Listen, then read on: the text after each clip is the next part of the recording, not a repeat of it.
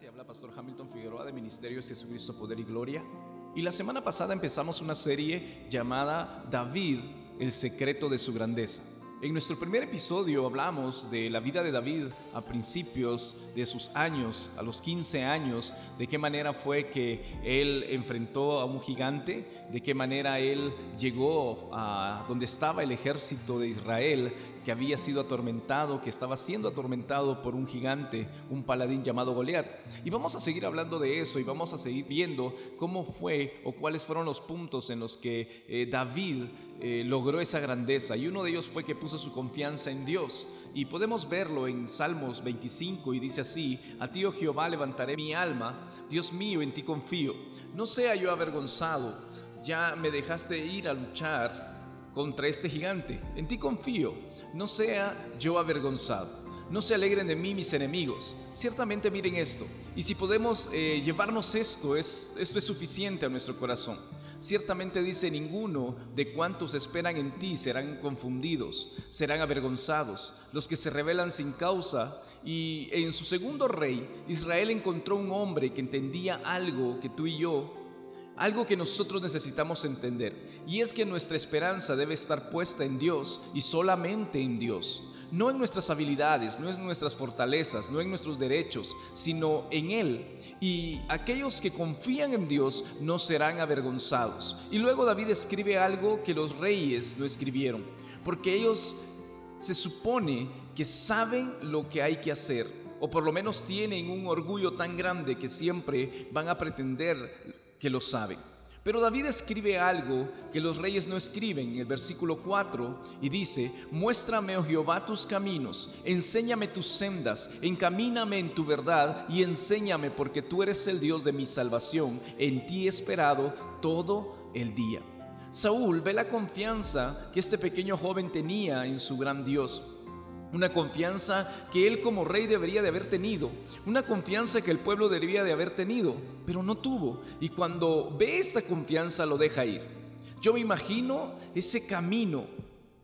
Él se prueba la armadura y decide que no le gusta. Pruebas todas las armas y resulta que lo incomodaban. Y se va solo así. Va al arroyo, agarra cinco piedras lisas del arroyo y su onda y comienza a caminar al campo de batalla. Y podemos imaginar lo que pasó en ese campo de batalla. Quizás la voz se comenzó a regar, viene alguien que va a pelear contra nosotros. Todos salieron, le abrieron paso y cuando todos lo vieron, empezaron a decir, Él va a pelear por nosotros. Pero si es un joven, es un niño, no es un soldado, ni siquiera tiene una armadura puesta. ¿Y qué es? Eso que tiene en sus manos, piedras, una onda, y con eso, no, estamos perdidos.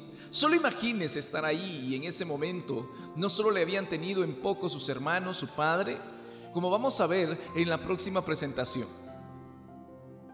Su rey, los soldados, cuando llega al campo de batalla, Goliat ve y Goliat lo tiene de menos. Pero David sabía que no se trataba de él, sabía que no se trataba de sus habilidades, se trataba de Dios de Dios haciendo lo que ningún otro se había atrevido a hacer y lo que ningún otro hubiese podido hacer.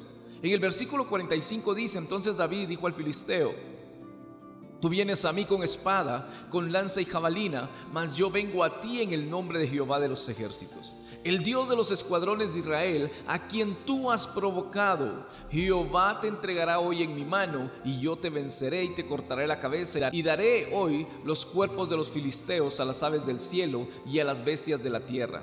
Y toda la tierra sabrá que hay Dios en Israel. Y sabrá toda esta congregación que Jehová nos salva con espada, con lanza, porque de Jehová es la batalla, y Él os entregará en nuestras manos. Y David se para en el campo de batalla y lanza la piedra. Y Dios guía esa piedra para que pegue en el lugar exacto. Y el gigante cae y él sale corriendo y toma la espada en un lenguaje interesante que usa la Biblia. Dice, y lo termina de matar, le corta la cabeza. Y en ese momento David instantáneamente se convierte en el hombre más popular de Israel. Ahora, no siempre fue así. Hubo un tiempo en que ni su padre daba cinco centavos por él. Cuando llegaron a buscar a los hijos de Isaí, ni siquiera se les ocurrió mandar a, llamar a David. Vamos a hablar de ese acontecimiento en nuestra próxima presentación. Pero en esta historia, David simplemente hizo lo que Saúl no hizo, porque David vio lo que Saúl no pudo ver. Y es que aquellos que confían en el Señor ven claramente, caminan humildemente y actúan confiadamente, reconocen que no pueden controlar el resultado. Hay demasiadas variables para que nosotros podamos controlar, pero ponen su confianza en aquel que controla el universo entero, en aquel que tiene todas las variables en su mano. Y David dijo, en ti, oh Jehová, levantaré mi alma y en ti he esperado todo el día. Y en otras versiones dice, día tras día. No tengo yo el control, no puedo yo controlar los resultados, pero tú sí puedes. Ese era David. Era un rey imperfecto, era un hombre imperfecto, y aún a pesar de sus imperfecciones como rey, y aún a pesar de sus imperfecciones como hombre, es recordado como el mejor rey de Israel. Un rey, un hombre conforme al corazón de Dios. Siglo después, tú y yo tenemos el mismo llamado que David, al que David obedeció el llamado para nosotros es el mismo. No a poner nuestra confianza en nuestros dones, en nuestros talentos o en nuestras habilidades. No a poner nuestra confianza en nosotros mismos. No a poner nuestra confianza en nada de eso, sino poner nuestra confianza en el Señor. Y al hacerlo vamos a descubrir tú y yo lo mismo que David descubrió, que todo aquel que confía en el Señor, que todo aquel que en Él cree, lo dijo Pablo, después no será avergonzado. El que confía en Dios encuentra la victoria, no porque tú y yo seamos David. No somos David, tú y yo, aunque Él era hombre y podemos aprender mucho de Él, Jesús es David. Jesús es el David que venció al gigante que nadie más podía vencer. Y ese gigante no es tu problema.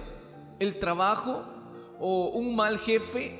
No, tu gigante invencible es el pecado y es la muerte y nadie podía vencerlo sino Jesús, nuestro David.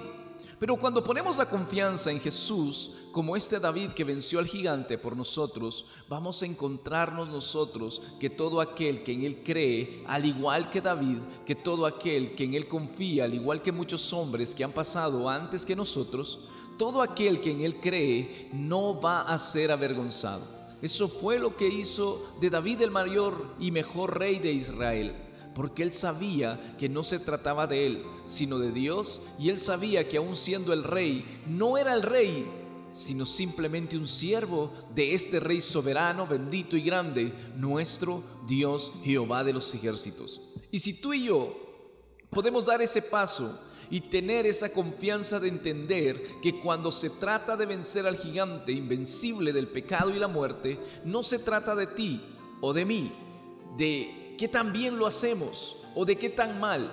No, se trata de qué tan fuerte y tan disciplinado eres, sino de la confianza que tú pongas en la gracia de Dios, en el sacrificio de Jesús, en la cruz del Calvario por ti, vas a encontrar que tú también, si en Él crees, no serás avergonzado. Que el Señor te bendiga.